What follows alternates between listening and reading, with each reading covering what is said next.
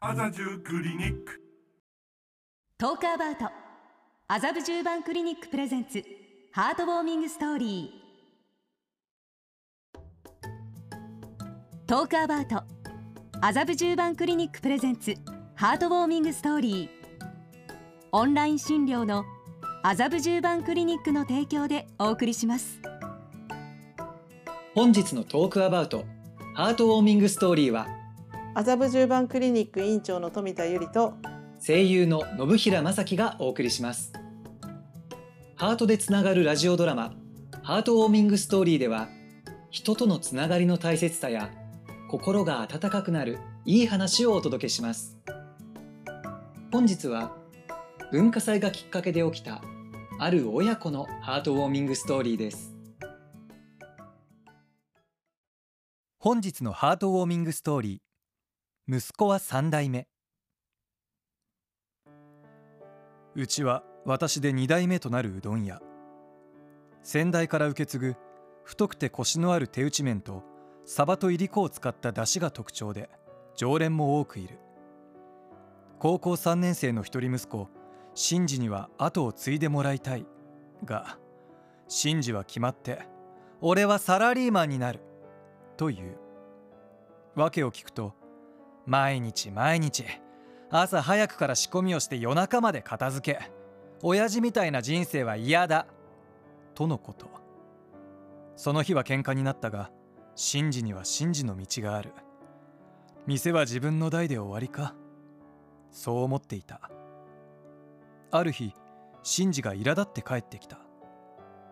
話を聞くと1ヶ月後の文化祭で模擬店を出すことになりしかもその店がうどん屋だというのだ。同級生たちが「うどん屋の息子がいるんだから」と悪ノリ真治を責任者にして出店を決めたそうだ。市販のうどん玉と出汁を使えば簡単だぞ。と私が言うと真治は舌打ちし「できるかそんなこと!」と言って部屋にこもってしまった。やれやれと思いながらも数日様子を見ていると何やら真治が動き始めた。材料や道具を調べ学校に持っていけるもの使いやすいものを用意。後で妻に聞いてみると真治は「店の味を出す!」と意気込み妻に相談しながら何日も試作していたそうだ。文化祭当日私はこっそり学校へ行ってみた。教室内を覗くと額に汗を浮かべ真治がうどんを作っている。うどん一つ。私が注文すると真治は「ゲッ!」と言った。だがすぐに表情を戻しうどんを用意してくれた。一杯200円。ネギとかまぼこだけが乗ったシンプルなうどん。シンプルゆえにだしと麺の良し悪しがはっきりわかる。だしから口に含む。市販とは違うサバといりこの香り。麺もコシのある太麺でうちの麺に近い。まだ粗い。だがうまいな。それが正直な感想だった。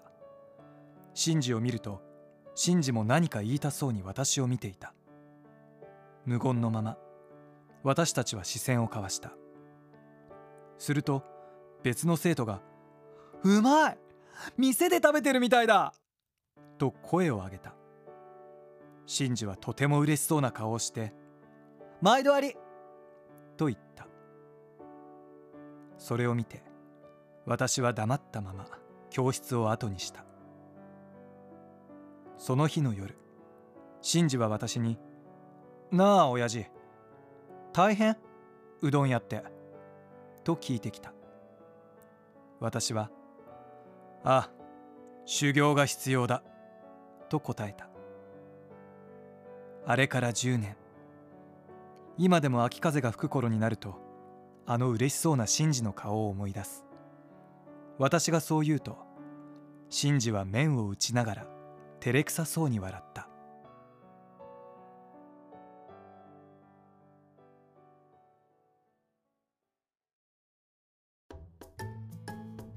この放送は麻布十番クリニックの公式 YouTube チャンネルでも視聴することができます。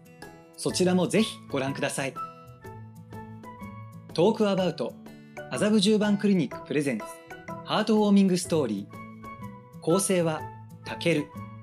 出演は麻布十番クリニック院長の富田由里と声優の信平正樹でお送りしました。